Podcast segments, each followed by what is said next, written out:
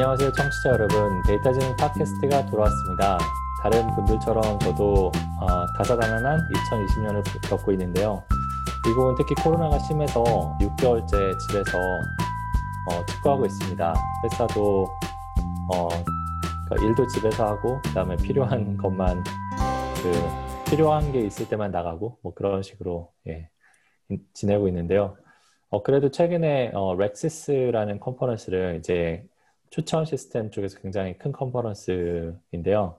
이번에 온라인으로 컨퍼런스가 이루어져서 저도 이제 참석을 했습니다. 그러니까 온라인 이제 미팅으로 컨퍼런스를 하는 거죠. 근데 이제 거기서 어 제가 이제 예전에 같은 대학원에서 일을 하기도 했고 또 이제 현재 네이버 추천 시스템 업무를 어, 총괄하시는 최재훈님을 뵙고 어, 또 이 팟캐스트에 대한 말씀을 드렸습니다. 그래서 긍정적으로 말씀해 주셔서 오늘 어, 최지훈님 모시고 추천 시스템에 대한 다양한 이야기 예, 한번 들어보겠습니다. 그리고 컨퍼런스 얘기도 예, 같이 하려고 합니다. 네, 재훈님 안녕하세요. 예, 안녕하세요. 예, 뭐 유메스 그 메사추세츠에서 이제 처음 배웠었는데 이렇게 오랜만에 예, 또 컨퍼런스에도 뵙고 사실 작년에 저희 KDD에서도 뵀었죠. 맞습니다. 예. 예. 알래스카에서 예. 뵀었죠. 알래스카에서 예. 네 아무튼 뭐 어, 또 이렇게 인연이 돼서 오늘 이렇게 제가 팟캐스트까지 초대를 하게 됐는데요. 우선 어, 검색 및 추천 시스템 관련된 내용 중심으로 간단히 예, 소개 부탁드릴게요. 네, 저는 네이버 추천 시스템 AI 레커멘데이션 시스템의 약자죠. AiRS라는 추천 시스템의 연구개발 조직을 맡고 있는 최재호라고 하고요. 어, 네이버는 2003년에 어, 병역 특례로 입사를 해서 현재까지 17년째 근무를 하고 있습니다. 어, 그리고 진영님과는 그 2011년에 제가 2년 동안 UMass의 방문 연구원으로 다녀온 적이 있는데 그때 이제 검색 관련 업무를 주로 했었기 때문에 그 연구소에서 그 다양한 분들 만나서 또 같이 연구를 할 수 있었고요. 2013년에 이제 한국으로 돌아와서 다시 네이버에 합류를 했는데 어, 그때 이제 처음으로 추천 TF를 받게 됐어요.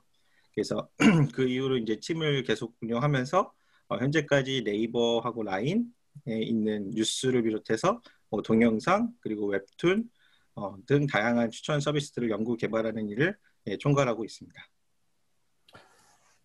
네, 그러면은 뭐 검색 추천 여러 이제 관련된 어, 시스템 개발 예, 오랫동안 해오셨는데요.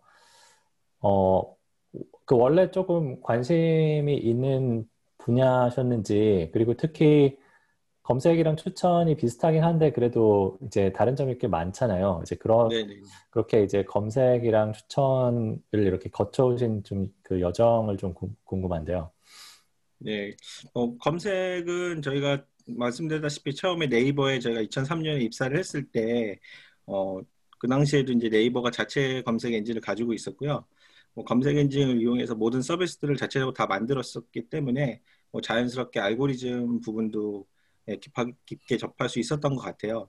그래서 이제 뭐 보통은 개발자로서 입사를 했기 때문에 서비스 만들고 뭐 개발하느냐고 많이 시간을 보냈는데 뭐 중간중간 틈날 때마다 논문도 읽고 알고리즘도 공부하다 보니까 뭐 language 그 당시 이제 검색에서 language 모델이 굉장히 그 SOTA였죠. 요즘 또 SOTA가 중요하니까 SOTA 모델로서 갖고 SOTA라는 게 이제 state state of the art라고 이제 가장 그렇죠. 성능 좋은 예 그런 예, 그런 최신 예. 성능 좋은 예. 논문 예, 음. 모델을 말하는데 그러다가 이제 또 좋은 기회를 맞아서 2011년에 제가 UMass를 가게 됐어요. 가서 이제 또 뭐 진영님은 잘 아시겠지만 진영님의 지도 교수님이자 예, 저도 2년 동안 굉장히 많은 도움을 받았던 브루스 크로프트 교수님 만나게 됐고 그분이 이제 IR 분야의 거의 뭐, 뭐 선구자이자 거장이시잖아요. 지금도 현역에 계신 걸로 알고 있는데 네. 그분 여기서 IR은 이제 인포메이션 리트리버리라고 이제 검색 그 검색 기술을 가르치죠. 예. 제가 정, 너무 전문 용어 많이 쓰고 있나요, 저희가? 아, 예, 예. 아, 괜찮습니다. 제가 네, 약... 예, 필요한 부분은 예. 네, 네, 그래서 검색 분야에서 굉장히 유명한 분이시고 그분이 이제 왜 거장이신지를 2년 동안 정말 거의 매주 거의 2주에 한 번씩은 꼭 저희가 만나서 같이 얘기를 나누면서 많은 것을 배울 수 있었고요. 또 운이 좋게도 또 그때 학 석사학위도 이제 유메스에서 받을 수 있었고 논문도 써보면서 더 관심을 갖게 된 것 같아요. 근데 이제 추천을 돌아와서 하게 된 거는 어떻게 보면은 어 그때 당시 이제 페이스북이 굉장히 핫했어요. 아시다시피 이제 SNS가 워낙 또 한동안 또 굉장히 휩쓸었던 시절이 있었는데 그 모바일에서 특히나 어, 그, 그때 이제 페이스북을 보니까 특별히 검색을 하지 않아도 예, 저희가 뭐 그때 지인 기반 네트워크라고 해서 굉장히 네트워크를 이용하거나 또는 뭐 좋아요 같은 이런 피드백 정보를 이용해서 이게 추천을 굉장히 잘해 주더라고요. 그래서 그걸 통해서 이제 여러 가지 어, 정보도 얻고 하는 모습을 보면서 아 이게 굳이 꼭 쿼리가 그러니까 쿼리라고 하면 이제 검색어죠. 검색어를 입력해서 정보를 얻는 게 아니라 아, 이런 식으로 뭔가 어, 내가 봤던 뭐 이력이라든가 아니면 내 소셜 네트워크라든가 이런 걸 통해서도 이 정보를 내가 되게 잘 소비할 수 있겠구나라는 쪽을 했었고 또 제가 2년 동안 있으면서 썼던 논문 주제가 이제 microblog였어요. 그 당시 이제 트위터를 갖고 연구를 했었는데 트위터도 단적으로 보면은 이제 social network를 이용해서 어떻게 보면 이제 검색 저는 검색 쪽을 연구하긴 했지만 어, 지금 보면 이제 social network를 통해서 정보를 그 얻을 수 있는 좋은 방법 중에 하나로 자리 잡게 되었잖아요. 그러면서 자연스럽게 이제 추천 시스템 쪽도 논문을 같이 보게 됐고요. 그러면서 이제 서비스를 만들면서 본격적으로 이제 시작을 했다고 보시면 될 것 같아요. 아, 네.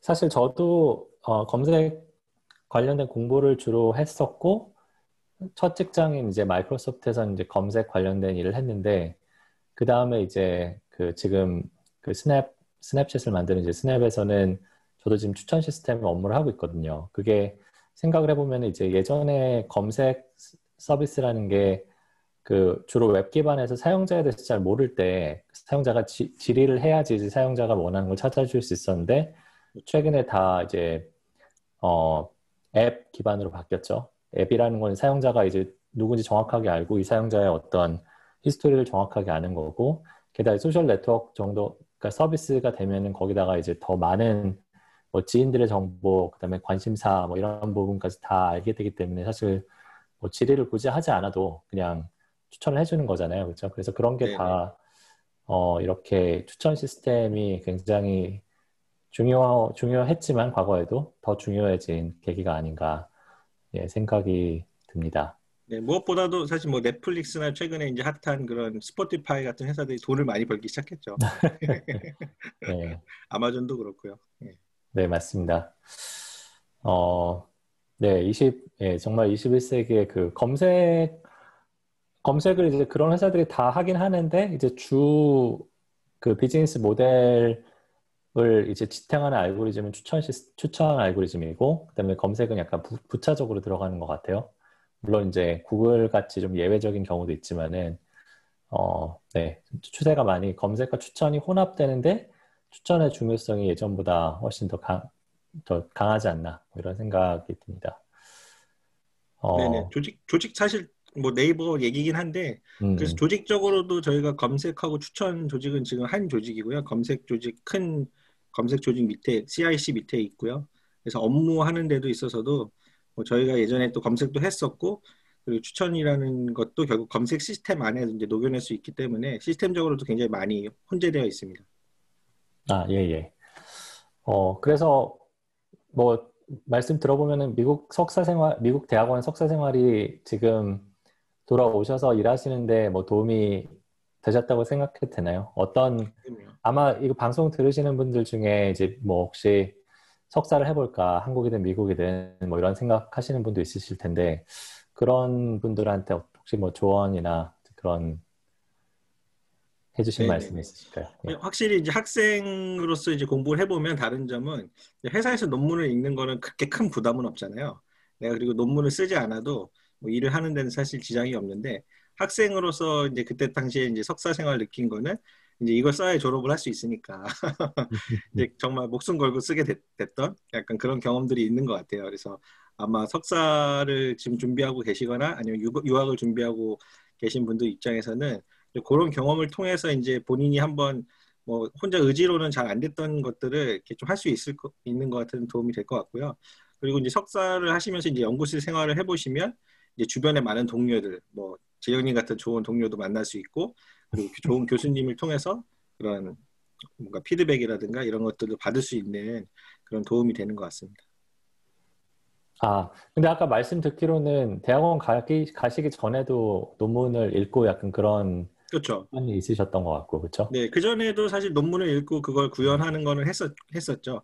근데 이제 직접 쓸 필요는 없잖아요. 사실 음, 회사에서는 직접 논문을 쓰는 것까지는 사실 성과로 이제 볼 수도 있는데, 그리고 논문 쓰려면 아무래도 그 쓰는 시간 동안은 뭐 다른 개발적인 업무나 이런 걸 할 수는 없으니까, 사실 요건 이제 저희 팀도 지금 뭐 자체적으로 이제 논문도 쓰고 또는 산학이라고 하죠. 이제 대학교, 대학원 교수님들하고 연계를 해서 많이 논문을 이제 쓰고 있는데, 직접적으로 라이팅을 하는 시간은 제가 그 일을 하는 동안에는 일을 드릴 수가 없어요. 그래서 그분은 이제 예, 살짝 이제 일에서 약간 좀 해서 그 논문 쓸 수 있는 시간을 따로 드립니다.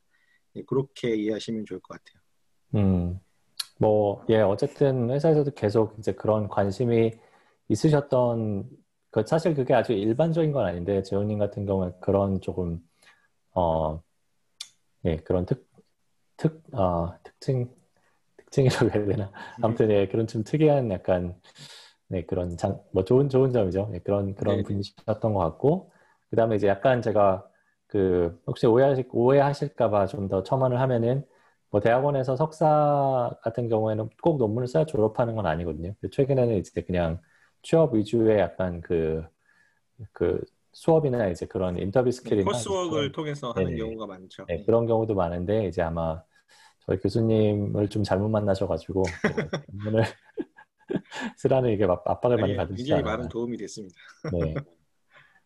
네, 알겠습니다. 네, 어쨌든, 어, 네.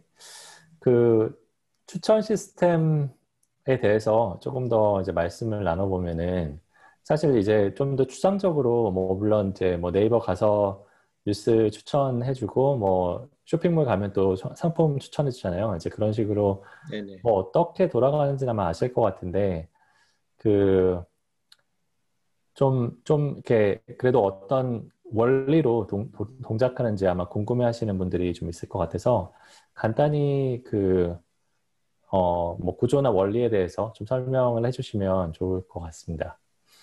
네, 뭐 추천 시스템의 구조는 사실 굉장히 서비스에 따라서 굉장히 다를 수 있는 것 같아요. 뭐 서비스가 어떠냐에 따라서 뭐 사용자 수라든가 아니면 사- 그 아이템의 그 어떤 특성에 따라 다를 텐데요. 근데 기본적으로는 변하지 않는 요소는 이제 사용자가 있고 추천해줄 대상인 아이템이 있고 그 둘의 관계를 이제 잘 연결해주는 시스템이라고 정의할 수 있을 것 같아요.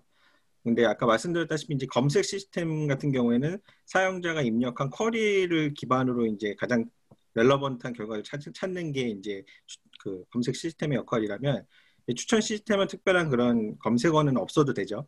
그 대신 이제 이 사용자의 과거 이력 또는 이 사용자의 뭐 어떤 demographic 정보 같은 거, 뭐 성별이나 연령 같은 거, 뭐 위치라든가 이런 걸 저희가 주로 이제 context라고 부르는데 이런 정보를 기반으로 현재 시점에 가장 적합한 결과를 이제 반환하는 시스템이다라고 이해하시면 될 것 같고요.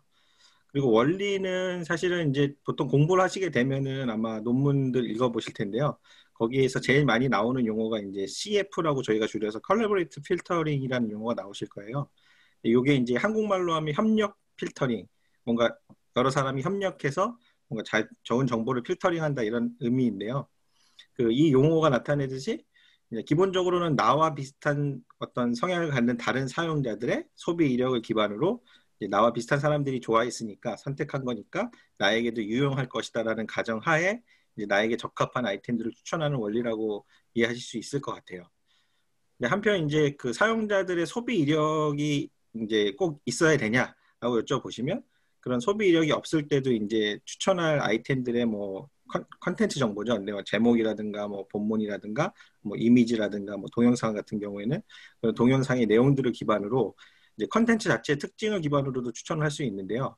뭐 예를 들어서 과거에 소비한 그 내가 아이템과 비슷한 내용을 갖는 영화로 치면은 뭐 내가 좋아 내가 봤던 뭐 좋아요를 했던 영화의 감독이나 아니면 배우들이 나온 다른 영화를 추천할 수가 있겠죠.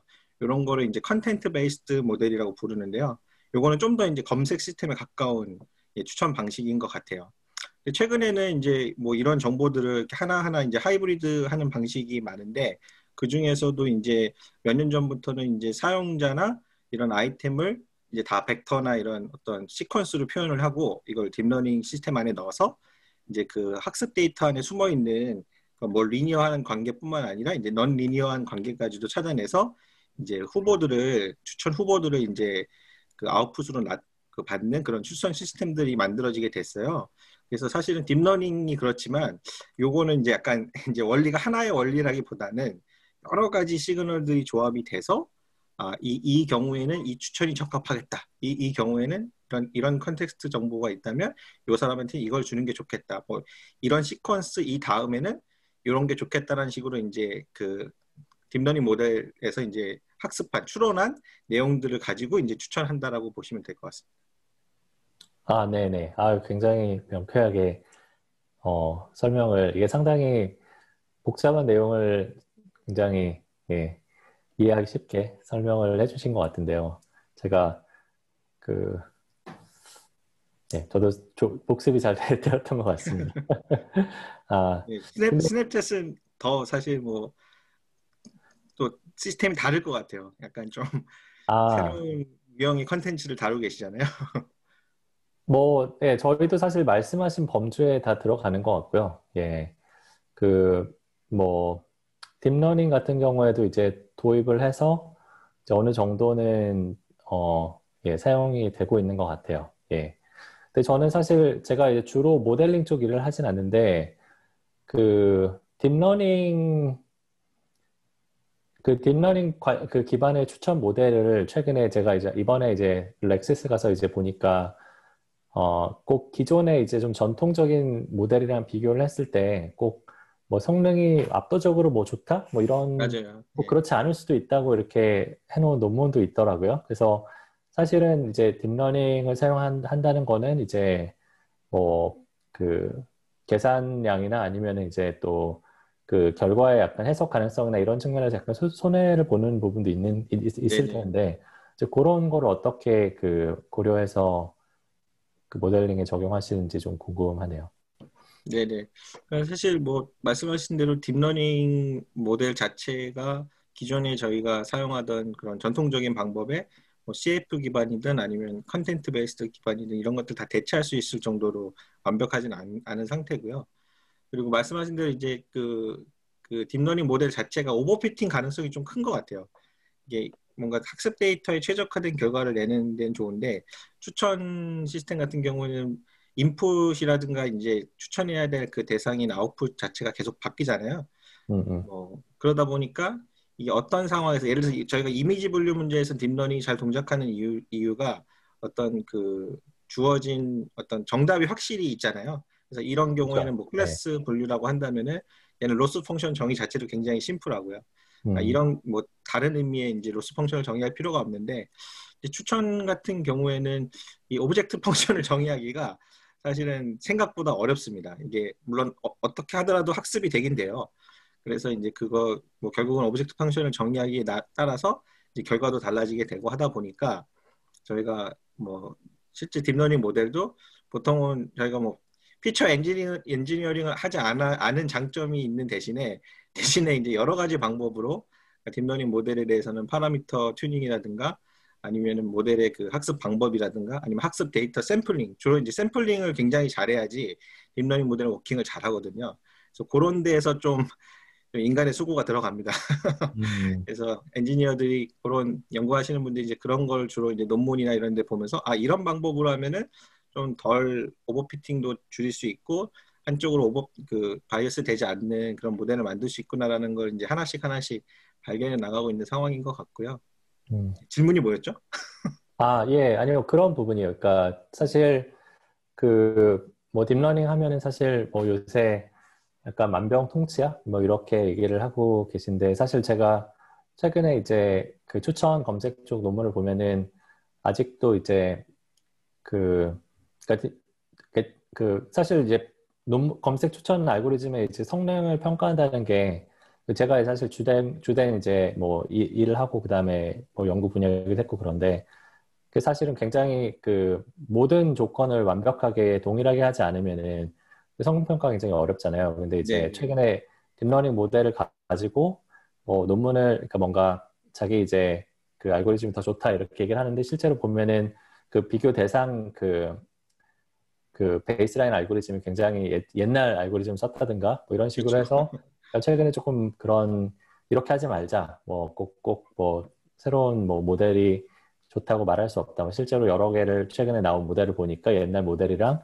별 다른 게 없더라. 이렇게 나온 논문이 검색 쪽에도 있고 추천 쪽에도 있더라고요. 그래서 네. 그런 부분에서 조금 어 그냥 궁금했던 예, 그런 부분이고 음 그리고 말씀해 주신 것 중에서 이제 데이터가 계속 바뀌니까 그죠? 그러니까 예를 들어 뉴스 같은 경우에는 계속 새로운 어 뉴스 그 이슈가 나오고 그다음에 사용자 패턴 계속 바뀌고요, 그렇죠?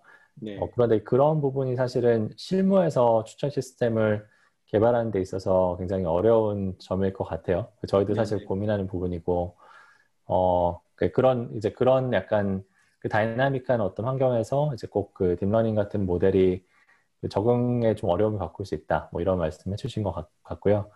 네. 음, 그 실무 얘기로 들어가서 그러면 실무에서 좀 다른, 겪으시는 다른 어려움은 어떤 게 있을까요? 예를 들어, 뭐 논문 쓰는 사람들은 이 부분은 뭐 쉽게 생각하는데 실제로 해보면은 이런 거 참 어렵다. 뭐 이렇게 또 생각하시는 부분이 있을까요?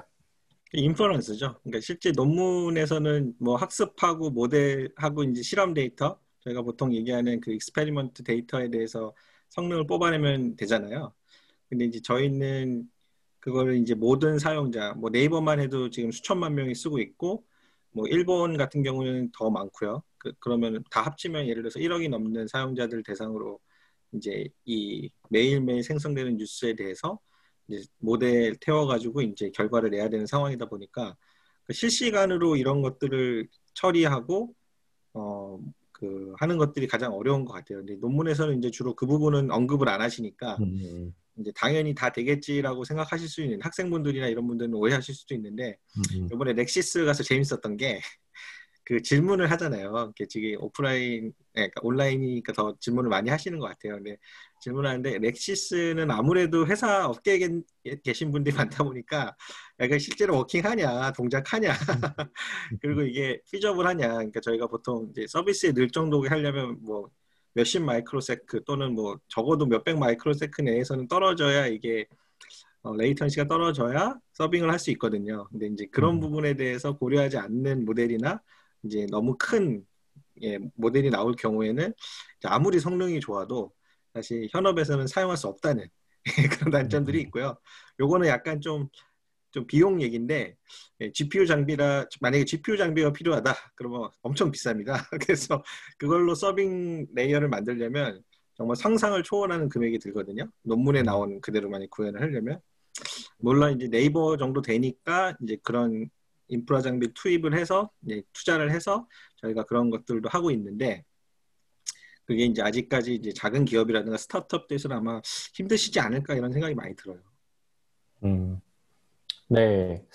예, 말씀하신 대로 그 논문을 쓰는 사람 입장에서는 그 실험을 해서 이제 그 보통은 이제 시- 실제 데이터가 아니고 어떤 실험용 데이터가 따로 있죠. 그래서 실험용 네. 데이터에서 시- 결, 결- 결과를 내고 그 다음에 아 이게 결과가 뭐 기존에 뭐 어떤 어떤 알고리즘보다 더 좋네 이렇게 하고 그냥 끝내면 되는데 거기서 이제 시작이 되, 시는 거잖아요. 그렇죠? 실제 현업에서는 그래서 사용자한테 실제로 그거를 투입을 해서 이제 그 결과가 이제 괜찮은지 그런 어떤 온라인 테스트, A/B 테스트라고도 하죠. 그런 것도 아마 하실 네. 거고 그다음에 이제 그 실제 사용자들이 만족스럽게 쓸 수 있는 종- 정도의 성능이 나와야 되고 또 그 성능을 구현하는 데 있어서 비용도 최, 최적화를. 하셔야 되고 네 그런 의미에서 네 저도 사실은 많이 예, 배우고 있습니다. 저희 같은 경우에도 그 모바일 앱 환경에서 이제 모든 걸 다 하다 보니까 그 예를 들어 이제 또 그 모바일 그 앱 앱 같은 경우에는 매일 업데이트를 할 수가 없잖아요. 그 네. 웹 웹도 있고 앱도 있는데 이제 앱 같은 경우에는 어떤 클라이언트 그 그러니까 이제 앱스토어 같은 데서 리뷰를 해가지고 뭐 업데이트하는 사이클이 있기 때문에 잘못된 거를 뭐 예를 들어 뭐 사용자한테 보냈을 때 그게 고쳐지는 데 있어서 최소 이제 며칠이 걸리는데 이제 그런 부분도 상당히 좀 조심을 해야 되는 부분이고 그다음에 뭐 말씀하신 대로 이제 그 추천 시스템이 그 잘 동작하는지 평가를 해야 되는데 그게 사실은 굉장히 여러 가지 다른 요소에 영향을 받거든요. 예를 들어서 뭐그 애, 애플이 이제 OS를 뭐 iOS를 업데이트를 했을 때 이제 그게 어떤 앱의 미묘한 차이를 만들어서 이제 그런 게 평가 결과에 영향을 줄 수도 있고 음, 뭐 아니면 어떤 시즌 어떤 시즌 그 그러니까 예를 들어 어떤 나라에서 갑자기 뭐 지표가 좋아져서 보니까 그 나라의 뭐, 뭐 예를 들어 사, 사우디아라비아 같은 경우에 라마단 그 금식 기간이 있잖아요. 근데 네네. 그 나라에서 그 금식 기간에는 사실 뭐 인터넷도 많이 안, 하, 안 하거든요. 그러다가 이제 끝나면 갑자기 많이 하는데 그런- 예, 예, 그런 사이클까지도 앱 사용에 굉장히 영향을 많이 주더라고요. 그래서 음. 그런, 예, 저희 같은 경우에도 사실 이제 저는 이제 주로 평가 쪽 일을 하니까 평가를 하는 데 있어서도 굉장히, 어, 실제, 사- 실제 그 환경에서는 고려할 점이 많다. 뭐 이런 생각이 좀 들었습니다. 어, 뭐 평가 얘기가 나왔으니까 그 성능 개선 추천 알, 추천 알고리즘이 예를 들어서 이제 새로운 게 나왔는데 그거를 그러면 기존에 있는 거 대신에 한번 뭐 적용해 볼까? 이- 이런 종류의 의사결정을 어떻게 하시는지 조금 궁금하네요. 네, 뭐 잘 아시겠지만 이제 오프라인 테스트하고 이제 온라인 테스트로 저희가 두 단계에 걸쳐서 진행을 하고 있고요. 이제 오프라인 테스트 같은 경우에는 저희가 학습셋을 만들어야 되잖아요. 근데 만들 때 이제 아무래도 이제 기존에 사용하던 서비스 내에서 저희가 유저를 샘플링 한다든가 이런 식으로 이제 학습 데이터를 만들어서 사용하고 있고요. 예, 그리고 시스템, 현재 시스템의 이제 성능하고 비교할 어, 새로운 그런 모델, 모델이나 피처가 되겠죠. 그럼 피처가 들어간 것을 이제 넣었을 때 기존 대비 성능이 얼마나 좋아지는지를 이제 오프라인으로 이제 먼저 검증을 한다고 보시면 될 것 같아요. 여기에 중요한 것은 아무래도 이제 기존에 서비스 되던 결과에서 이제 정답이 이제 여기서 정답이라고 한다면 이제 사용자가 클릭한 뭔가 그런 아이템이 되겠죠. 아니면 구매를 했다거나 좋아요 했다는 그런 아이템이 될 텐데 그게 이제 바이어스가 생길 수 있어요. 그래서 왜냐면 새로운 모델에서는 오히려 이 아이템이 노출이 안 될 수도 있잖아요. 그리고 다른 게 더 좋은 게 노출이 돼서 얘, 얘가 나갔으면 클릭이 됐을 텐데 안 될 수도 있기 때문에 이게 어떻게 보면 이제 기존에 저희가 사용하고 있는 오프라인 테스트의 한계인 것 같고요. 그런 측면에서는 학습 데이터를 만들 때 기존의 추천 결과 이외에 그러니까 다른 방식으로도 이제 아이템을 소비를 할 수가 있거든요. 뭐 예를 들어서 검색을 할 수도 있을 거고, 뭐 아니면은 뭐 뭐가 있을까요? 뭐 동영상 같은 경우에도 내가 구독을 통해서 볼 수도 있을 거고, 그러니까 단순히 이제 추천 알고리즘에 의해서 노출된 결과뿐만 아니라 다른 어떤 비즈니스 로직이나 그런 서비스상의 그런 장치들을 통해서 사용자가 소비한 것들을 ground truth로 보고 그런 애들을 수집을 해서 이제 학습 데이터를 만드는 검색에서는 예전에 pooling 방식이라고 부르죠. 이제 여러 가지 모델을 만든 다음에 각 모델에서 나온 상위 결과들을 이용해서 학습 데이터를 만드는 방법이었는데 추천에서는 약간 이런 방식으로 이제 학습 데이터를 만들고 있고요. 그러니까 만약에 그리고 이제 오프라인 평가를 했는데 새로운 시스템이나 알고리즘이 어, 좋은 지표를 나왔다. 그랬을 때는 이제 저희가 이제 온라인으로 넘어가서 이제 실제 사용자 트래픽 일부를 가져와서 이제 테스트를 하게 됩니다. 그때도 이제 중요한 게 이제 유저를 잘 샘플링 해야 되는데요. 그러니까 유저를 갖고 하는 이유는 아무래도 어 이제 한 유저에 대해서 오랜 기간 보는 게 가장 정확도가 높더라고요. 저희가 뭐 다양한 방식으로 해보면 뭐 날마다 유저를 다르게 샘플링할 수도 있겠지만 동일한 유저 그룹 뭐 작게는 뭐 수만에서 뭐 많게는 수십만 수백만도 될 수 있겠죠. 그런 유저 그룹들을 샘플링을 하고요. 그 샘플링을 새로운 알고리즘을 넣기 전에 두 그룹 간의 차이가 발생하는지를 좀 지켜보는 시간을 갖습니다. 그래서 이게 이제 두 그룹이 원래부터 좀 성향이나 여러 가지 bias가 있는지 없는지를 테스트하는 거라고 보실 수 있고요. 그렇게 해서 만약에 두 그룹이 어, 정상적인 어떻게 두 개의 이제 샘플이라면 그 각 그룹에 대해서 하나는 뭐 대조군 현재 control group이죠. 기존의 서비스 알고리즘을 쓰고 새로운 그룹에게는 새로운 시, 서비스 어, 시스템 결과를 넣어서 두 개의 이제 지표들을 보게 되는 방식으로 이제 의사 결정을 하게 됩니다. 네. 음, 음. 네, 그래서 지금 방금 말씀해 주신 게 이제 A, 소위 말하는 A-B 테스트, 그렇죠? A가 네네. 그 통제군이 되고 이제 B가 실험군이 돼서 A와 B의 그 그룹의 그 지표 차이를 이제 그 의사결정에 사용하는 그런 평가 방식이죠. 예. 그, 그, 그 모델링과 평가 이제 둘 다 조금 말씀 나눠봤는데요. 그 사실은 최근에는 이제 제가 사실 요새 관심 있는 부, 분이 추천 시스템이 그 사용자 혹은 이제 사회에 미치는 영향 이제 그런 부분인데요. 왜냐면은 아, 지금 미국은 특히 지금 대선 전국이고 그래서 뉴스 소비가 굉장히 이제 많이 이루어지고 있는데 그런 그 뭐 보수당을 뭐 예를 들어서 이제 보수 쪽의 성향인 사람들은 이제 보수 쪽 성향의 뉴스만 보이고 진보 성향인 사람들은 진보 성향 뉴스만 보이고 약간 그런 게 어찌 보면은 그 어떤 개, 인 입장에서 이제 좀 다양한 관점을 가, 갖게 되는데 좀, 바, 좀 저의 요소가 될 수 있잖아요. 그러니까 뭐 당연히 이제 자기 관심사에 맞는 뉴스가 나오는 건 좋은데 이제 그런 게 좀 극단적으로 가, 가다 가다 보면 특히 이제 그뭐뭐뭐 뉴스 사이트도 그렇지만 미국 같은 경우는 사실은 소셜 미디어에서. 주변 사람들이 이제 보는 뉴스만 추천해 주는데 주변 사람들이 대부분 정치적 성향이 비슷하기 때문에 이제 그런 그, 그 소비의 편, 편, 편중 이제 그런 게 좀 문제가 됐었고 그 다음에 이건 이건 약간 미국 미국 어 일단 그 얘기부터 해볼까요? 그런 그런 소비의 편중 부분은 어떻게 그 이제 실제 서비스에서 좀 고민하시는 부분인지 조금 궁금한 궁금합니다. 네. 그 뭐 모델적으로 추천 모델적으로는 아까 말씀드린 대로 이제 그 exploration을 강화하는 방법이 좀 해결책이라고 봤던 것 같아요. 그래서 내가 좋아하는 그런 그 아이템을만 주는 것이 아니라 그러니까 내가 관심이 없더라도 뭔가 이게 뭐 예를 들어 뉴스 같은 경우에는 사회적으로 중요하거나 뭐 갑자기 뭔가 큰 일이 터질 수도 있잖아요. 그럴 경우에는 그런 뉴스들을 잘 추천해 주는 것이 어떻게 보면 이제 추천 시스템의 역할이라고 생각하기 때문에 뭐 그런 것들도 있고요. 그리고 사실은 네이버 같은 경우에 좀 특이한 케이스이긴 있는데 전 세계에서 언론사를 선택해서 이렇게 볼 수 있는 기능을 제공한 게 네이버가 거의 처음이라 그러더라고요.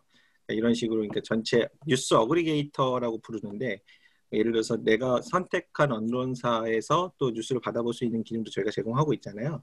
기자도 선택할 수 있도록 최근에 음. 바뀌고 있는데 이런 식으로 사용자에게 이렇게 선택권을 좀 어느 정도 주는 식으로도 해결을 할 수 있는 것 같다는 생각을 많이 했어요. 근데 이제 지영이 말씀하신 대로 미국에서 이런 문제가 더 불거지는 이유 중에 하나가 제가 이제 로이터에서 나온 그 뉴스 그 리포트를 보는데 보면은 그 미국 같은 경우에 뉴스를 어떻게 소비하나요? 라는 질문에 대해서 SNS를 소비 통해서 소비한다는 질문이 1등이었어요. 음, 그걸 보면서 저희는 물론 SNS를 통해서도 뉴스를 소비하지만 뭐 예를 들어 TV라든가 여전히 TV도 많이 보시고 또 포털 저희 같은 이제 포털을 통해서도 보시고 아니면 뭐 좀 더 관심 있으신 분들은 뭐 다양한 방법은 뭐 요즘엔 유튜브를 통해서도 많이 보시잖아요. 그래서 좀 다양한 데 비해서 미국이 오히려 좀 이런 건 좀 취약하겠구나라는 생각을 좀 했었어요. 음, 음.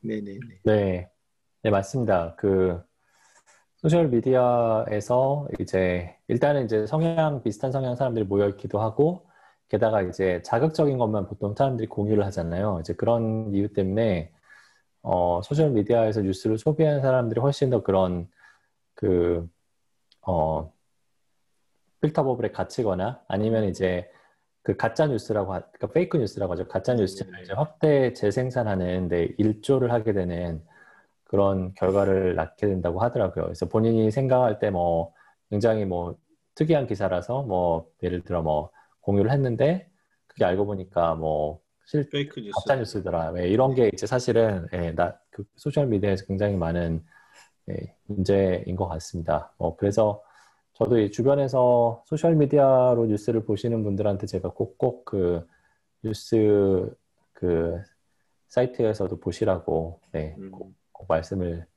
드리긴 하죠. 예. 네. 재호님은 당연히 네이버로 뉴스를 보시나요? 아니면 저는 주로 네이버로 봅니다. 아. 네. 그리고 이제 말씀하셨지만 실제로 언론사나 기사를 선택할 수 있는 부분도 예, 굉장히 추천 시스템을 설계하는 입장에서 이제 사용자한테 이제 컨트롤을 주는 거잖아요. 이제 그런 그런 부분은 예, 그, 그 필터 버블에서 빠져나오는데 좀 도움이 되지 않을까 생각이 듭니다. 네. 음, 그 지금 뉴스 얘기를 조금 했는데 사실은 어, 웹툰이나 아니면은 동영상 이런 쪽 추천도 하셨다고 들었는데요. 네네. 그런 그런 이제 추천 대상이 바뀌는 경우에 당연히 이제 어, 많은 부분이 바뀌겠지만은 어떤 어떤 고려 고려 사항이 있, 있으셨는지 음, 그, 네. 가장 큰 차이라면 이제 뭐 알고리즘적으로는 사용하는 알고리즘 자체가 좀 많이 달라져요. 그러니까 예를 들어서 동영상 같은 경우에는 그 object function 자체도 이제 얘를 체류 시간이 더 그러니까 유튜브 같은 경우도 얘를 체류 시간으로 바꿔서 이제 했더니 더 좋더라 이런 논문들도 있는데 실제로 음. 보면 동영상 같은 경우에는 그러니까 페이, page view가 아니라 체, 체류 시간으로. 네네 예. 동영상 같은 경우는 사실 클릭을 하는 수고가 굉장히 더 크고요. 그래서 사실 그런 부분들 그러니까 똑같은 어, 그런 모델을 쓸 수 없는 이유들이 하나 있고요. 그리고 아이템의 또 개수에 따라서 또 모델이 달라지는 경우가 있는데 그 웹툰 같은 경우가 좀 특, 특별했는데 웹툰의 아이템 개수가 그렇게 많지가 않아요. 물론 이제 저희가 네이버 같은 경우에는 어, 월요 웹툰, 뭐 화요 웹툰 해가지고 이제 요일마다 웹툰들도 있고 베스트 도전 작가들이라고 해서 이제 일반인들도 이제 웹툰을 만들 수 있도록 하면서 점점점 확대는 되고 있는데 기본적으로 다른 그런 그런 추천 시스템에 비해서 이제 되게 고품질의 고퀄의 이제 아이템들을 가지고 추천을 해주는 거죠. 그러다 보니까 이 경우에는 어, 어떻게 보면 이제 아이템에 대한 그런 하나하나의 하나하나 작품들이죠. 작품들에 대한 정보들을 어, 더 많이 써야 되는 그런 경우들이 있는 것 같아요. 그래서 기존에 이제 뭐 다른 일반적인 그런 문서류나 이런 동영상류에 비해서도 웹툰 같은 경우는 쓸 수 있는 정보들 굉장히 많은 것 같고요. 제가 얼마 전에 넷플릭스에 계신 분하고 또 얘기를 하다 보니까 넷플릭스 같은 경우는 그런 meta 정보죠. 흔히 영상에 달린 meta 정보를 어떻게 구축하시나요? 저는 사실 이제 웹툰 같은 경우에는 그렇게 자동으로 구축해야 되는 경우도 있거든요. 근데 여쭤보니까 그 넷플릭스 같은 경우는 영상 하나를 사오는데 드는 비용이 뭐짝뭐 뭐 수백 수십억에서 수백억에 달하기 때문에 그런 데이터를 구축하는 비용은 아무것도 아니기 때문에 굉장히 잘 그런 데이터를 구축해 오시고 뭐 거기에 서브스크립트라든가 뭐 여러 가지 자막이라든가 이런 것도 다 들어가 있잖아요. 그래서 그런 것들을 뭔가 활용하시는 그 여지가 훨씬 크다 이런 말씀을 하면서 확실히 이제 추천하는 아이템이 어떠냐에 따라서 이제 예, 사용하는 뭐 추천 방법이라든가 이런 것들이 알고리즘들도 같이 따라서 바뀌는 거구나라는 게 좀 생각을 했던 것 같아요. 예. 아, 네네. 그, 그죠. 아이템이 바뀌면은 그 추천에 사용할 수 있는 피처가 바뀌고, 그 다음에 네. 적어도 이제 컨텐츠 기반의 추천 시스템의 경우에는, 그 다음에 이제 당연히 뭐 인터페이스나 이제 그 사용자의 어떤 그 행동 패턴이 바뀌면 이제 그, 그, 그 평가 지표 같은 게 바뀔 수도 있고요. 그렇죠? 네, 평가 지표도 아까 말씀하신 objective function 같은 게 좀 바뀔 수도 네네네. 있고. 네.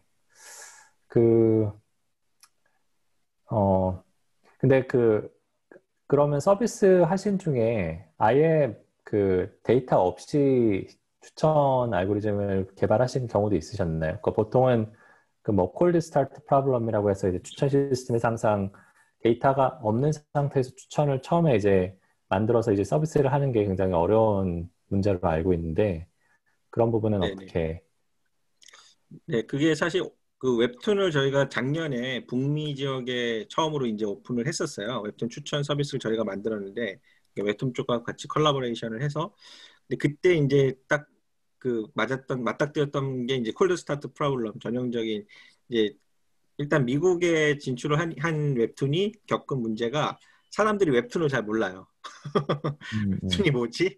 그래서 보통 그 미국에서는 이제 코믹 에 대한 인기는 꽤 많잖아요. 뭐 마블이나 이런 어떤 만화책 이런 거에 대한 좀 인지도는 있었고 또 어떤 분들이 이제 망가라고 하죠. 일본의 이런 만화에 대한 인지도는 많아 많으셨는데 웹툰 같이 이제 카툰이죠. 그러니까 미국으로 치면 약간 카툰 같은데 좀 더 스토리가 좀 더 길고 뭐가 그림체도 되게 다양한 카툰 같은 느낌이었을 것 같아요. 그래서 그때 처음에 추천을 해달라고 했을 때, 어, 이거 좀 막막하다. 그러니까 정말 말 그대로 이거는 아무 정보가 없이 추천을 해줘야 되는 상황이 왔었어요.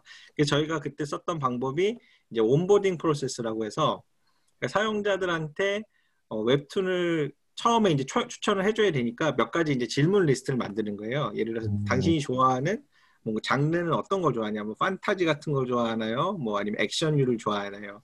아니면 되게 귀엽고 그런 순정 만화 같은 걸 좋아 동화 같은 걸 좋아하냐고 이렇게 물어보고 또 그림체를 이제 몇 가지 이제 선택을 해서 샘플을 한 다음에 어떤 그림체를 당신은 선호하나요? 이런 식으로 이제 몇 가지 저희가 사용할 만한 이제 실제 content base 추천에서 사용할 수 있는 그런 feature들을 역으로 몇 가지 이제 질문을 만들어서 onboarding process라고 해서 한번 태워봤어요. 그래서 그 질문을 몇 가지 선택하고 나면은 초기에 이제 cold start 유저들을 위한 추천 결과를 보여주는 거죠.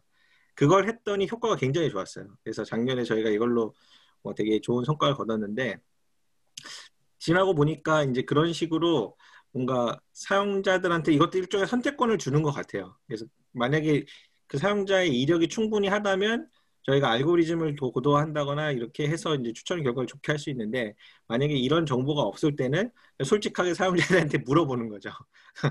근데 그 물어볼 때 웹툰을 바로 주게 되면 이게 웹툰이 뭔지 모르잖아요. 예, 웹툰을 바로 주고 이 중에서 네가 좋아하는 거 선택해 보세요라고 할 수도 있었을 텐데 원래 넷플릭스가 쓰는 방식이죠. 음, 넷플릭스나 왓챠 같은 데서 쓰는 방식인데 아까 말씀드렸다시피 북미 미국 사용자들은 웹툰이 뭔지 모르는 상 분들이니까 그분들한테는 그런 식으로 당신이 좋아하는 웹툰은 뭔가요로 물어볼 수 없었고요. 예, 그래서 이제 그 관련된 그런 피처들을 가지고 이제 그 온보딩을 태웠던 게 예, 그 기억에 남네요. 예. 음. 아, 네. 그건 정말 그 사용자도 서비스에 대해서 잘 모르고, 그 다음에 추천 시스템도 사용자에 대해서 잘 모르는 맞아요. 양쪽에서 다 콜드 스타트가 있었네요. 그렇죠? 아. 네. 그래서 추천 시스템에 그 대해서 많이 말씀 나눠봤는데, 사실 컨퍼런스 얘기가 많이 커버가 됐어요. 그렇죠? 저희가 그 네네, 말씀 맞아요. 나누면서. 어, 하지만 뭐 또 컨퍼런스에서 이번에 좀 인상 깊으셨던 게 그 점에 대해서 조금 말씀해 주신다면 저희 네. RecSys 컨퍼런스에 대해서 예. 아까 말씀드렸다시피 이제 제가 사실 여러 가지 여러 컨퍼런스들 많이 다녀보고 그러면서 이제 학회를 통해서 이제 저희가 얻을 수 있는 것들은 현재 트렌드, 그러니까 아무래도 이제 업계에서 고민하는 거는 실제적인 서비스라면 이제 학계에서는 좀 더 모델적으로 더 뛰어난 모델이라든가 아니면 사용자 user case 같은 걸 분석을 해서 뭔가 좀 더 똑같은 예를 들어서 클릭이라도 더 만족도를 더 잘 알 수 있게 해주는 그런 insight를 저희에게 주기 때문에 저희가 그렇게 어, 학회들을 다녔는데요. RecSys는 사실 저희가 이번에 처음 했어요. 그래서 후원도 저희가 서포 스폰서로서 참여를 해보고 해보니까 느꼈던 거는 확실히 다른 학회에 비해서 발표자 그리고 참석자 포함해서 업계분들이 정말 많았던 것 같아요. 그래서 아 이건 마치 어, 업계를 위한 학회다라는 생각이 들 정도로 예 굉장히 그런 느낌을 받았고요. 특히 이제 real-world applications라는 세션이 세 개가 있었는데 그건 거의 제가 다 들으려고 했는데 그 논문들이 실제 회사에서 고민하고 있는 내용들을 굉장히 많이 포함하고 있다는 것이 놀랍더라고요. 예 그래서 아 우리도 논문 내도 되겠는데 약간 그 생각이 들 정도로 예 그래서 내년에는 좀 더 도전을 해보려고 하고 있고요. 그리고 아까 말씀드렸다시피 이제 Q&A 시간에 다른 학회에서는 뭐 보통 퓨처웍을 묻거나 아니면 이 모델의 어떤 그런 다른 질문들을 하시잖아요. 근데 그러니까 단점을 찾으려고 노력을 하잖아요. 근데 여기서는 아 이거 어떻게 하면 내 서비스에 한번 넣어볼까 이런 음. 생각으로 여쭤보시는 질문들이 많았어요. 그래서 뭐 모델의 scalability 뭐 얼마나 큰 서- 시스템을 적용할 수 있느냐 그다음에 아까 말했듯이 학습이나 뭐 추론하는데 걸리는 시간 속도는 얼마나 되냐 그런 practical 질문들도 많이 했고 그리고 evaluation도 보통은 오프라인만 하고 끝나잖아요. 근데 여기는 대부분의 논문들의 온라인 e- evaluation이 있더라고요. 그래서 아 이 부분도 확실히 학, 학계에서 쓰는 논문하고 좀 많이 달랐고 뭐 제가 그런 것만 봐서 그럴 수도 있어요. 근데 이제 그래서 휴 그리고 그 중에서 이제 어디였더라?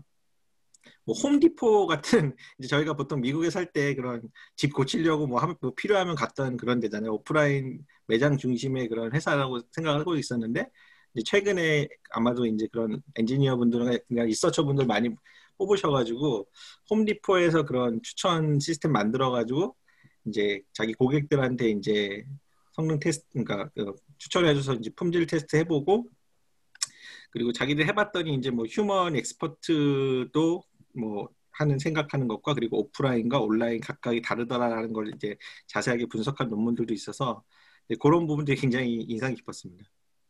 아, 예.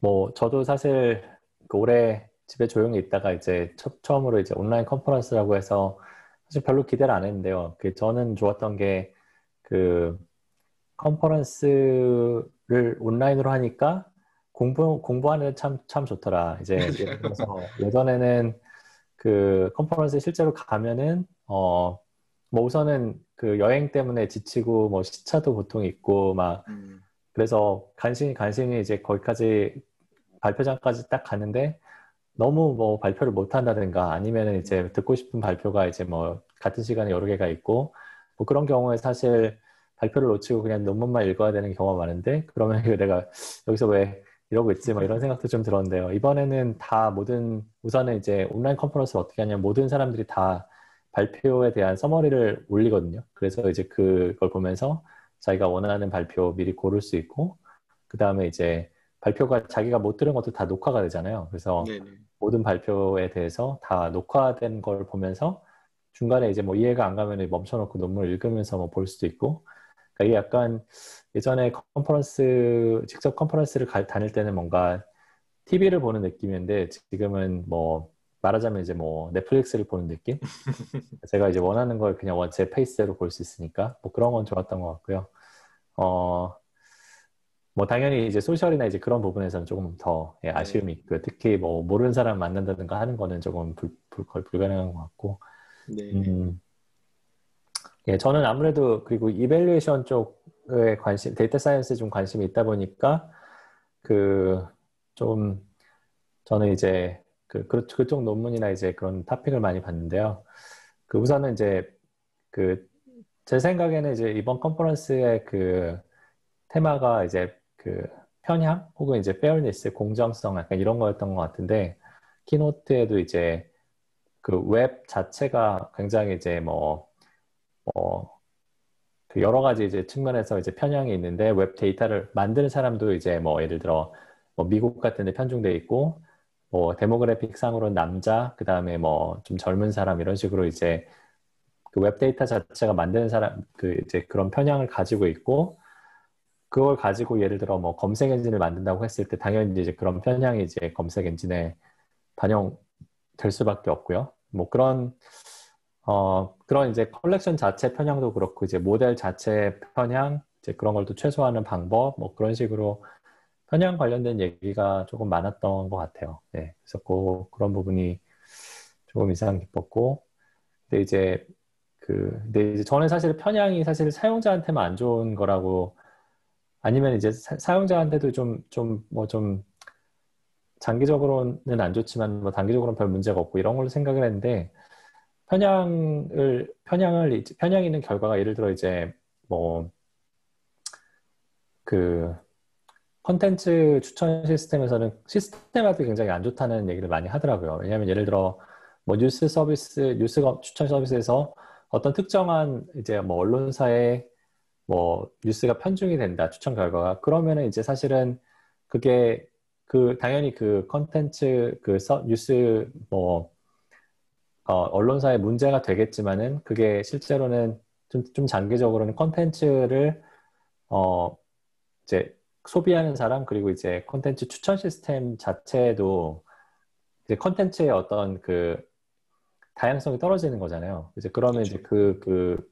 그 언론사나 이제 그런 사람들을, 어, 뭐 좋아, 이제 뭐 좋아하는 사람들이나 아니면 이제 그런 그, 아무튼 여러 가지로 이제 이코시스템이 축소가 되는 거죠. 그러니까 다양한 이제 추천 시스템이 어떤 컨텐츠를 소비자와 생산자 사이에서 이렇게 잘 유통하는 일을 해야 되는데 그 유통의 전체 파일, 파일을 줄여버리는 약간 역, 역, 역할을 해서 공정성이라는 게 상당히 어, 소비자 그래 그다음에 생산자 건강한 생태계, 예, 건강한 예, 맞아요, 맞아요. 생태계를 만드는 데 도움이 되죠. 예, 예, 저희 굉장히 이제 추천 시스템에도 굉장히 중요한 이슈다. 그뭐 그런 그런 거를 조금 배우고 왔습니다. 뭐 컨퍼런스에 대해서 좀 더 하실 말씀이 있으신가요? 예, 뭐 저는 컨퍼런스 뭐 아까 진영님 느끼셨던 거랑 거의 비슷하게 어 정말 정- 잘 공부할 수 있겠다라는 생각을 했고 소셜이 조금 약화된 게 조금 아쉬웠던 거 이제 새로운 사람 만나야 저희 같은 경우는 채용을 해야 되거든요. 음, 그래서 새로운 분들 채용해야 되는데 그게 못하니까 제가 이제 뭐 몇몇 분들한테는 이제 메시지를 보내서 이제 연락을 하기도 하고 했, 고요 근데 이제 음 아무래도 소셜이 좀 부족한 부분들이 좀 아쉬웠다라고 말씀드릴 수 있을 것 같고요. 음, 논문 자체는 아까 말씀드렸다시피 이제 렉시스의 특징일 수도, 수도 있는데 그러니까 전통적으로 추천을 추천만 추천 분야만 이제 연구를 하셨던 분들이라서 어, 되게 깊이가 있었어요. 예, 그러니까 제 개인적인 느낌으로는 단순히 어떤 어, 그런 어떤 데이터 예를 들어서 뭐 공개된 데이터에 대해서 성능을 쏟아, 쏟아 아까 말씀하신 쏟아를 만드는 모델도 중요하지만 반면에 사람들이 정말 추천 시스템을 통해서 어, 만족을 하는가? 그러니까 이런 약간 본질적인 그런 얘기들을 비롯해서 어떤 경우에는 또 제가 인상 깊었던 논문은 제목은 잘 기억나지 않는데 이런 논문이 있었어요. 그러니까 어떻게 하면 이 우리 예를 들어서 회사다. 그러면 회사의 데이터를 외부에 공개하고 싶어요. 근데 지금 회사 데이터 공개하게 되면 여러 가지 문제가 있을 수 있잖아요. 익명성 문제도 있을 거고 이게 뭐 개인의 어떤 식별 가능한 정보를 담을 경우에는 프라이버시 문제도 있어서 그런 것들이 있고 그다음에 데이터 자체가 어떤 그 아까 말씀하신 그런 데이터 bias, 데이터 내에 존재하는 bias들이 있는 상태로 데이터 공개했을 때 회사가 갖는 그런 리스크가 있기 때문에 그런 것들을 완화하기 위해서 그걸 아마 수학적으로 또 잘 샘플링 하셨던 것 같아요. 그러니까 샘플링을 통해서 그거를 해결하시려는 그런 논문들로 봤을 때 음, 그러니까 추천 분야에서는 정말 A to Z, 그러니까 모든 구현에서부터 뭐 여러 가지 알고리즘, 이밸류에이션 그리고 데이터 공개까지 이런 것까지 신경 써주는 그런 학회다라는 친, 되게 친절한 학회다라는 느낌을 많이 받았고 참석자가 그래서 제가 온라인으로 그때 세봤을 때 한 1200만, 아 1200명? 1200명 정도가 참석을 하셨더라고요. 안타깝게도 한국 분들은 많지는 않았어요. 제가 성씨를 가지고 이제 한국 분들 세 봤는데 한국 분들은 많지 않았지만 꼭 한 번 정도는 참석해 보셔도 좋겠다라고 추천드리고 싶네요. 네, 저도 온라인 컨퍼런스 그 뭐 온라인 컨퍼런스가 컨퍼런스냐 이렇게 생각하시는 분들이 있을 것 같은데 저도 꼭 경험을 하시라고 특히 공부하시는 학생들 뭐 비용도 굉장히 저렴하죠. 온라인 컨퍼런스는 네. 뭐 100불, 200불이면 웬만한 건 다, 그러니까 들을 수 있고, 네, 그런 장점이 스폰서도 있습니다. 싸더라고요. 아, 그런가요? 아. 네. 아주 부담 아, 없었습니다. 네. 어, 네. 어쨌든 오늘 그, 그, 재훈님 모시고 굉장히 뭐 추천 시스템 전반에 대해서 나눠, 말씀 나누고, 그다음에 렉세스 얘기도 좀 해봤는데요. 어, 이제 약간 마무리 하는 입장에서 그 추천 시스템을 에 관련돼서 일하, 일을 하시고 싶은 추천 시스템 핫한 분야잖아요. 굉장히 아까 말씀하셨듯이 네.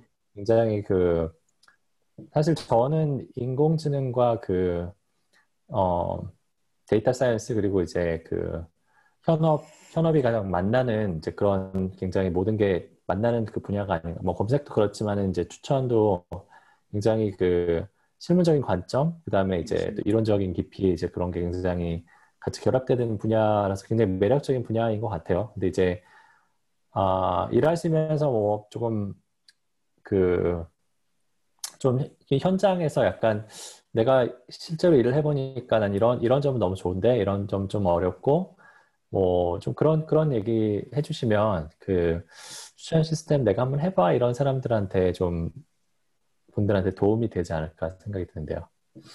네, 그 뭐 말씀드린 대로 이제 렉시스 같은 학회에서 나오는 논문들도 한 번씩 읽어보시면서 이렇게 세상에 정말 다양한 문제들이 있구나라는 거 아마 보실 수 있을 것 같아요. 그래서 지금 당면한 문제랑 관련이 없을 수도 있고 아니면 되게 관련이 깊은 문제를 다룰 수도 있고 그래서 이 고민을 나만 하는 건 아니구나라는 걸 아마 외롭지 않구나라는 의미에서는 그런 학회라든가 이런 걸 논문을 읽어보시면서 좀 간접적으로라도 경험을 해보시는 게 그 다양한 사례를 사, 접해볼 수 있기 때문에 도움이 될 것 같고요. 그리고 이제 알고리즘을 이제 하나 만들어서 이제 아마 구현해 보셔서 이제 서비스 운영해 보시면 아마 느끼실 텐데 이거를 이 계속 과연 이게 잘 워킹하고 있는가? 아마 진영님이 이 부분은 전문가이시겠지만 되게 고민이 되는 부분들이 있으실 거예요. 이게 뭐 단순히 이제 서비스가 잘 되냐 안 되냐를 판단하는 거 앞서서 과연 내가 만든 알고리즘이 과연 사용자들에게 좋은 가치를 주고 있느냐라는 고민들이거든요. 저희가 그거를 간접적으로 보기 위해서 이제 KPI를 정하고 그 KPI를 이제 계속해서 이제 모니터링 하는 것들을 하자 할 텐데 네, 여기서 KPI는 이제 Key Performance Indicator라고 이제 뭐 지표죠. 소위 네. 말하면 핵심, 핵심 지표죠. 예. 네, 뭐 page view가 될 수도 있고 CTR이 될 수도 있고 뭐 인당 클릭 수가 될 수도 있을 그 여러 가지 지표들이 있을 텐데요. 네, 그런 것들을 보면서 내가 알고리즘을 바꿨을 때 걔네들이 어떻게 변화하는지를 보는 재미가 굉장히 큰 것 같아요. 저는 개인적으로 이제 그런 부분들을 아마 현업에 계신 분들이 가장 관심 있어 하실 것 같고 그래서 어, 네, 그러니까 그래- 그래서 그런 의미에서 이제 주기적으로 맡고 계신 그런 시스템이나 이런 것들의 알고리즘을 한번 새로운 알고리즘이 나왔을 때 한번 적용을 해보신다든가 이런 식으로 어, 내부적으로는 이제 아까 말씀드렸다시피 전체 트래픽을 하게 되면 굉장히 위험 부담이 따르잖아요. 하지만 그 내부의 어떤 일부 뭐 작게는 뭐 1%부터 시작해서 뭐 10%까지 이제 그 버킷을 나눠서 그 버킷에 대해서 이제 그 사용자들에게 반응을 보는 보면서 이제 조금씩 조금씩 개선해 나가는 것이 어 제가 해보니까 이제 추천 시스템의 되게 장점인 것 같아요. 그 실제 내가 뭔가 하나 바꿨을 때 그 사용자들이 굉장히 반응하는 것들이 변화가 굉장히 크더라고요. 예. 그래서 그런 부분들을 좀 해보니까 예, 재밌더라 이렇게 말씀드리고 싶네요. 네, 뭐, 근데 뭐 그렇게 많은 일을 하시다 보면은 그 굉장히 많은 인원이 일을 해야 될 것 같은데, 어, 또 계속 그래도 좋은, 어, 뭐 개발자나 이제 그런 그 사람들이 있으면 좀 찾고 계시더라고요. 네네네. 예. 그, 뭐, 그러면은, 어, 지금 이제 그, 현업이 아니라 이제 좀 더 공부를 아직 하고 계시거나 아니면 이제 뭐 다른 쪽에서 이제 추천 시스템 일 쪽으로, 그러니까 좀 그 직군 쪽으로 좀 이직을 하신다던가, 이제 좀 그런 분들이 있으실 것 같은데, 그런 분들한테 좀 조언을 하시, 하신다면 아까 이제 뭐 대학원 관련해서 잠깐 말씀해 주셨지만은 네. 그좀 더 어, 이 자료로 뭐 공부를 해봐라 아니면은 어떤 그 내가 뭐 지금 학생의 입장이라면은 이런 식으로 한번 공부를 해보겠다 뭐 그런 게 있을까요 혹시?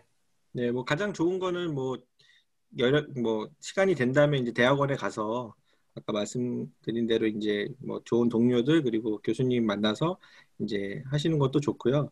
만약 그게 여의치 않으실 경우에는 최근에는 그 뭐 다들 아시다시피 이제 캐글 같은 사이트도 있잖아요. 그래서 거기에 올라오는 데이터들을 보시면 실제 이제 뭐 아주 현업에서 쓰는 데이터랑 똑같진 않죠. 근데 간혹 이제 회사에서 올리는 데이터들도 있고 아니면 연구 목적으로 올라오는 데이터들이 있어서 거기서 공개된 데이터들을 이제 받으셔서 이제 간단한 모델이라도 한번 만들어 보시면은 굉장히 스펙 흔히 말하는 이제 스펙 쌓기 좋으실 것 같고요.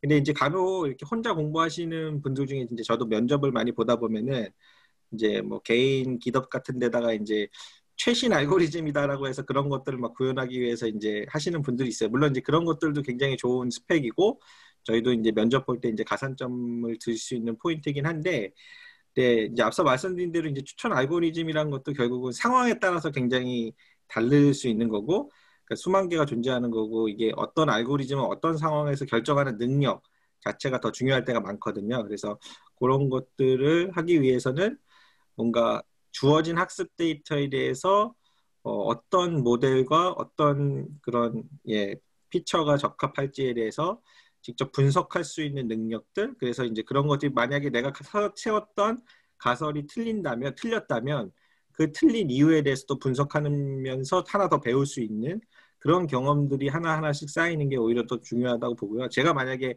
대학원이나 아니면 회사를 다니고 있지 않다면 그런 식으로 이제 저 스스로 몇 가지 데이터들을 분석을 해보면서 이제 뭐 나만의 모델이라도 이렇게 만들어 보면서 어 그 예, 해봤지 않았을까라는 생각이 들고요.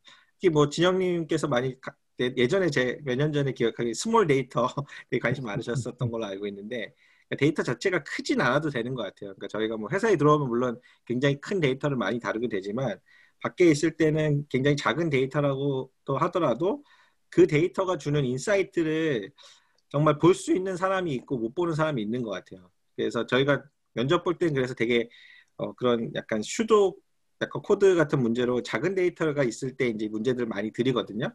그런 것들도 일종의 추천을 하기 위한 기본기 같은 것 같아요. 그래서 내가 가설을 세우고 이걸 검증해보는 것들이 어, 결국은 추천 알고리즘을 만드는 데 있어서 굉장히 중요하기 때문에 이제 그런 것들을 좀 연습해 보시면 좋겠다는 생각이 들고 혹시 뭐 필요하시면 그런 뭐 아까 말했던 Kaggle이라든가 또 MovieLens라는 또 좋은 dataset이 있거든요. 그 영화 관련된 또 영화 좋아하시는 분들도 좋아하실 수 있는데 그 MovieLens 데이터를 받아서 받으셔서 한번 분석부터 해보시라고 말씀드리고 싶네요. 아, 예, 감사합니다. 뭐, 어, 예, small data 얘기까지 해주셔가지고, 예, 저는 뭐 사실 small data는 제가 이제 예전에 그 한, 한창 떠들고 다니긴 했지만은 검색 추천은 사실 뭐 일단은 데이터 크기가 클수록 경쟁력이 있는 뭐 분야라서 사실 뭐 빅데이터가 있으면 당연히 빅데이터로 어, 연습 부터 하시는 게 좋다고 생각하고요. 근데 이제 당연히 이제 intuition을 키우는 데 있어서는 small data도 좋은 것 같아요. 예를 들어 예, 한뭐 컬렉션에 뭐 영화가 뭐 한 한뭐 10개 뭐 100개 있을 때 이제 거기서부터 시작을 해 보는 거죠. 알고리즘의 동작을 그렇죠.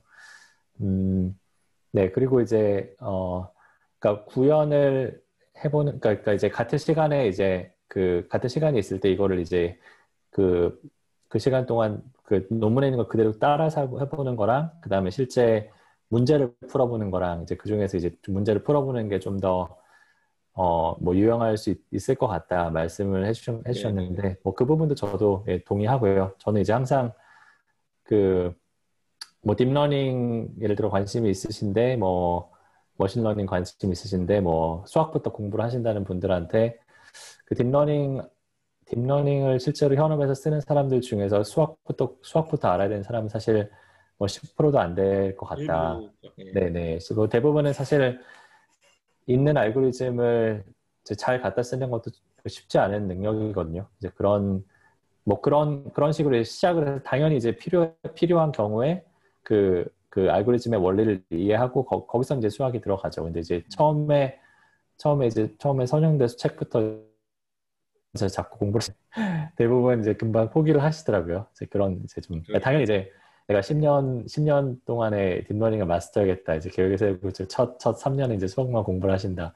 이런 식으로 하시는 분들이 계신데 그러면 이제 3년 동안에 완전 세상이 바뀌어 바뀌는 이제 또, 또 참사가 일어날 수 있어서 항상 그 애플리케이션을 먼저 보시고 이제 내가 어떤 환경에서 어떤 일을 하고 싶은지 생각하시고 그 환경에 최대한 근접한 예, 그런 그런 환경에서 이제 연습을 하시라고 말씀을 드리는데 Kaggle이 Kaggle이 뭐 좋은 좋은 사례 같죠, 그렇죠? 예, 네. 당연히 이제 Kaggle이 온라인 user 데이터는 별로 없지만은 음. 그래도 이제 가장 좋은 이제 외부에 공개된 것 중에서는 좋은 환경이 아닌가 생각하게 네, 됩니다. 네.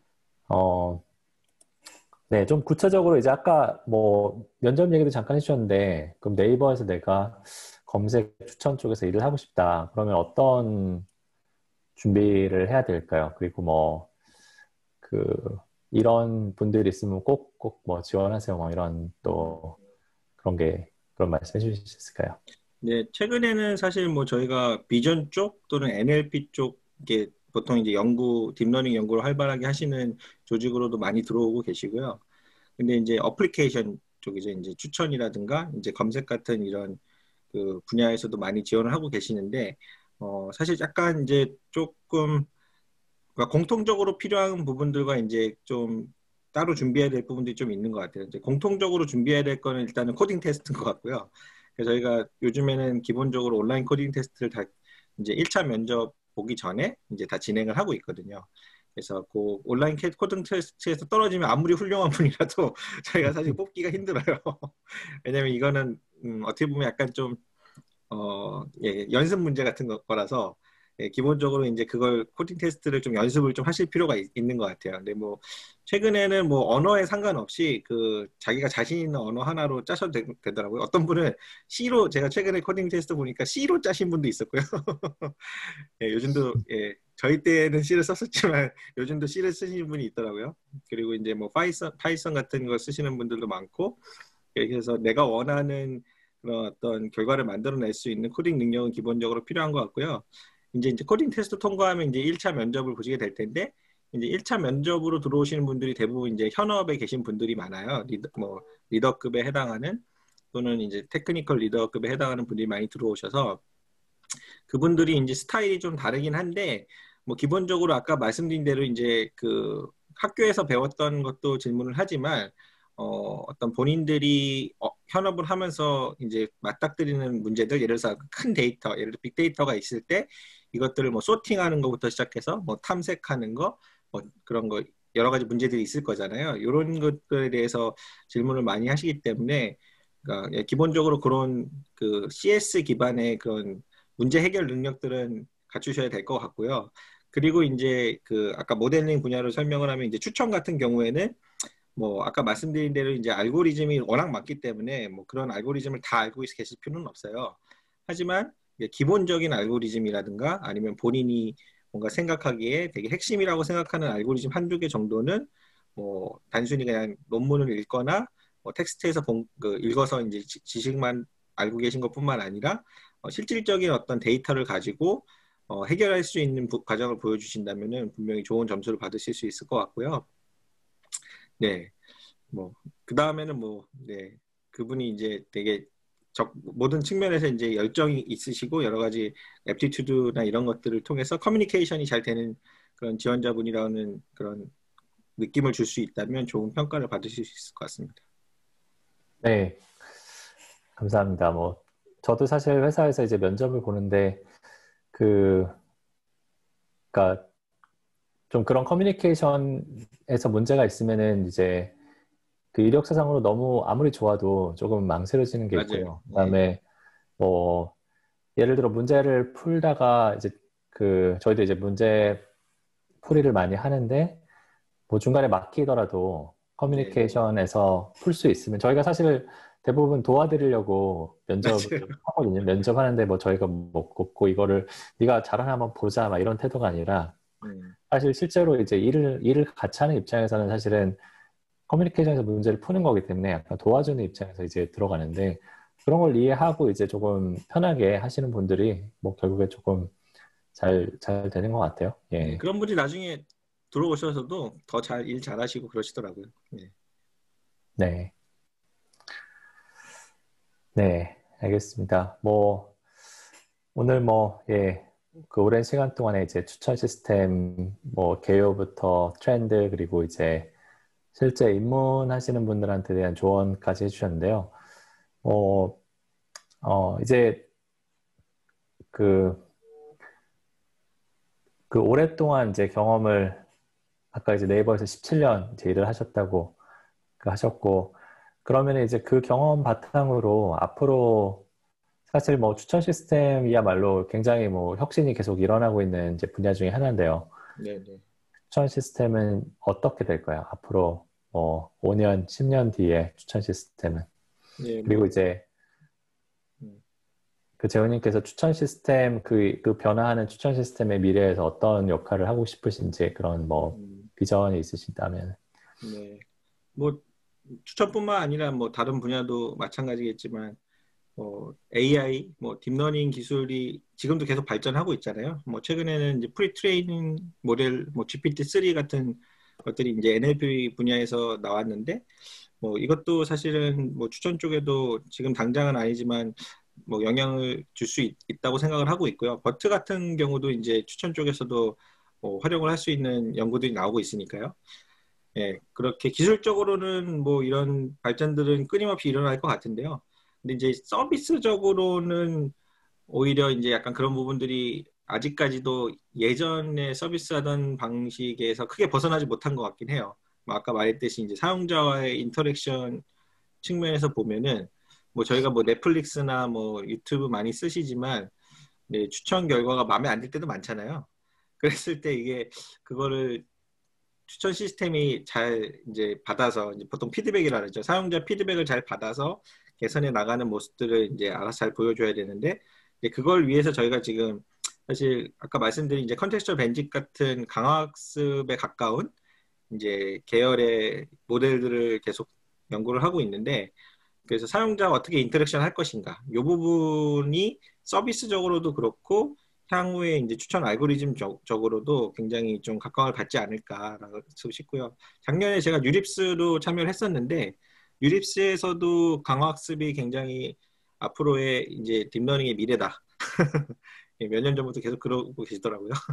그래서 딥러닝도 결국은 이제 아까 이미지 분야처럼 뭔가 objective function에 뭐에 대해서 최적화하고 이런 부분들은 어느 정도 이제 완성이 됐다면 아직까지 이제 안 된 부분이 뭐 reasoning이라든가 아니면은 이제 그 general AI 같은 뭐 그런 거잖아요. 그래서 그게 이제 general AI가 아까 말씀드렸던 pre-training 모델 GPT-3 같은 거의 연장선이라면 연장선이라면 이제 강화 학습 같은 경우에는 이제 모델이 스스로 이제 학습하는 거를 많이 연습을 하는 것 같아요. 그래서 모델이 스스, 그러니까 에이전트가 모델이 결국은 이제 에이전트가 되고 그 에이전트가 이제 사람과 interaction을 하는 거잖아요. 그 기본적으로 추천 시스템의 역할인 것 같고요. 그 추천 시스템에서는 이 부분이, 이 부분이 이제 아까 말씀하신 bandit이라든가 contextual bandit 같은 이런 에이전트, state가 없는 상태에서의 그 추천 결과를 이렇게 exploration 하는 부분은 연구가 많이 됐는데 상대적으로 이제 어, 이 사용자의 그런 어떤 전체적인 피드백까지 넣어가지고 하는 부분은 아직까지는 그렇게 많이 많지는 않은 것 같아요. 그러니까 이제 reward라고 이제 보통 부르죠. 강화학습에서는 reward라고 해가지고 그 reward를 어떻게 모델에 녹여 그 넣을 것이냐가 이제 아까 말씀드린 이제 bandit의 역할인데 그 reward 부분이 아직까지도 그렇게 뭐 딱히 저희가 봤을 때 어, 완성이 돼 있지 않은 모습? 약간 그래서 이건 학계 쪽에서 좀 더 연구를 많이 해주셔야 될 것 같다는 생각이 많이 들고요. 그래서 관련해서 저희가 산학도 하고 있고 그 예 그렇습니다. 그리고 저희가 이런 상황에서 이제 성취하고 싶은 뭐 사실 역할이라든가 여러 가지 꿈이 있다면 저희가 작년에 아까 말씀드린 대로 이제 네이버 웹툰이 처음으로 이제 북미 지역에 이제 출시를 해가지고 같이 이제 추천 시스템이 오픈을 했어요. 그래서 더 드디어 추천 시스템에서 이제 한국, 일본, 이제 동남아시아 이제 분들에 이어서 이제 북미 지역 사용자들도 대상으로 서비스를 하고 있거든요. 뭐 아직까지 뭐 글로벌 서비스가 되려고 이제 노력을 하고 있는 건데, 그러니까 네이버나 라인 같은 이런 플랫폼 업체들이 저, 조금 더 이제 더 전 세계 더 많은 사용자들을 만날 수 있는 어, 그런데 추천 시스템이 좀 역할을 할 수 있지 않을까라는 생각을 하고 있고요. 그런 측면에서 되게 보람도 느끼고 저희가 실제로 작년까지는 코로나가 있기 전까지는 이제 일본 출장도 거의 제가 한 달에 한 번꼴로 거의 갔었고 그래서 그랬었는데 이제 내년에 좀 코로나가 진정이 되면 다시 또 이제 해외 또 나가서 여러 가지 서비스를 만들면서 국내 국내도 물론 잘해야겠지만 예, 이렇게 더 다양한 유튜브나 아니면 인스타나 이런 글로벌 업체들과 경쟁할 수 있을 만큼 그런 기술뿐만 아니라 서비스적으로도 그런 뛰어난 그런 플랫폼을 만드는 게 예, 소망입니다. 아, 예, 예. 감사합니다. 그 사용자 피드백 받아서 이제 개선한 부분은 저도 항상 이제 고민하는 부분인데 앞으로 뭐 대화형 시스템 뭐 이런 게 좀 풀어줄 수도 있을 것 같고요. 음. 아니면 이제 뭐그 모델링 측면에서는 이제 말씀하신 이제 강화 학습이나 이제 그런 네, 부분 네. 도움이 되지 않을까. 아, 네, 뭐 어, 이제 마지막으로 뭐 저희 뭐 방송에 대한 소감이나 아니면 이제 청취자들한테 하시고 싶으신 말씀 예, 부탁드리겠습니다. 네, 저기 일단 진영님 초대해 주셔서 감사드리고요. 아, 제가 제가 감사드립니다. 네, 네. 그 한동안 이게 에피소드가 안 올라와서 저도 청취자로서 기대를 하고 있었는데 제가 게스트가 될 줄은 몰랐네요.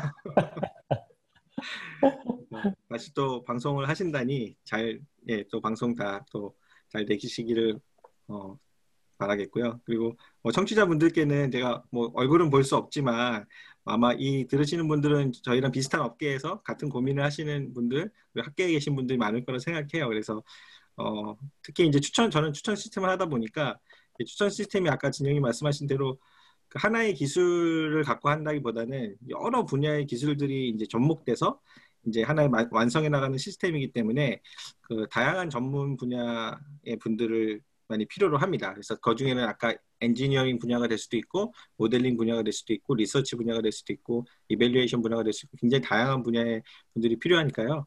제가 진영님께 링크를 어디 좀 달아달라고 말씀드렸는데 예, 많은 채용 지원 부탁드리겠습니다. 아 예. 아뭐 예. 감사합니다. 예, 저도 지금 오랜만에 이제 그 용기를 얻어서 이제 뭔가 시작해 보는 건데요. 예, 좀, 좀 꾸준히 이번에 좀 하, 하려고 하고요. 예. 네, 오늘 저도 예, 굉장히 그 말씀 나누면서 그, 그 현업에서 또, 또, 또 모델링 쪽에서 이제 그 굉장히 오랫동안 예, 전문성 쌓아오신 그 재훈님 말씀 들으면서 조금 많이 배웠고요. 어, 예, 그리고 뭐 한국에서 이제 주차 시스템 관련된 일을 하고 싶으신 분은 좋은 기회가 아닐까 생각을 해봅니다. 어, 그, 예, 그러면 또 오늘 방송 여기서 마치고, 어, 다음, 다음, 다음번에 또 다른 예, 주제로 찾아뵙겠습니다. 네, 감사합니다. 감사합니다. 네.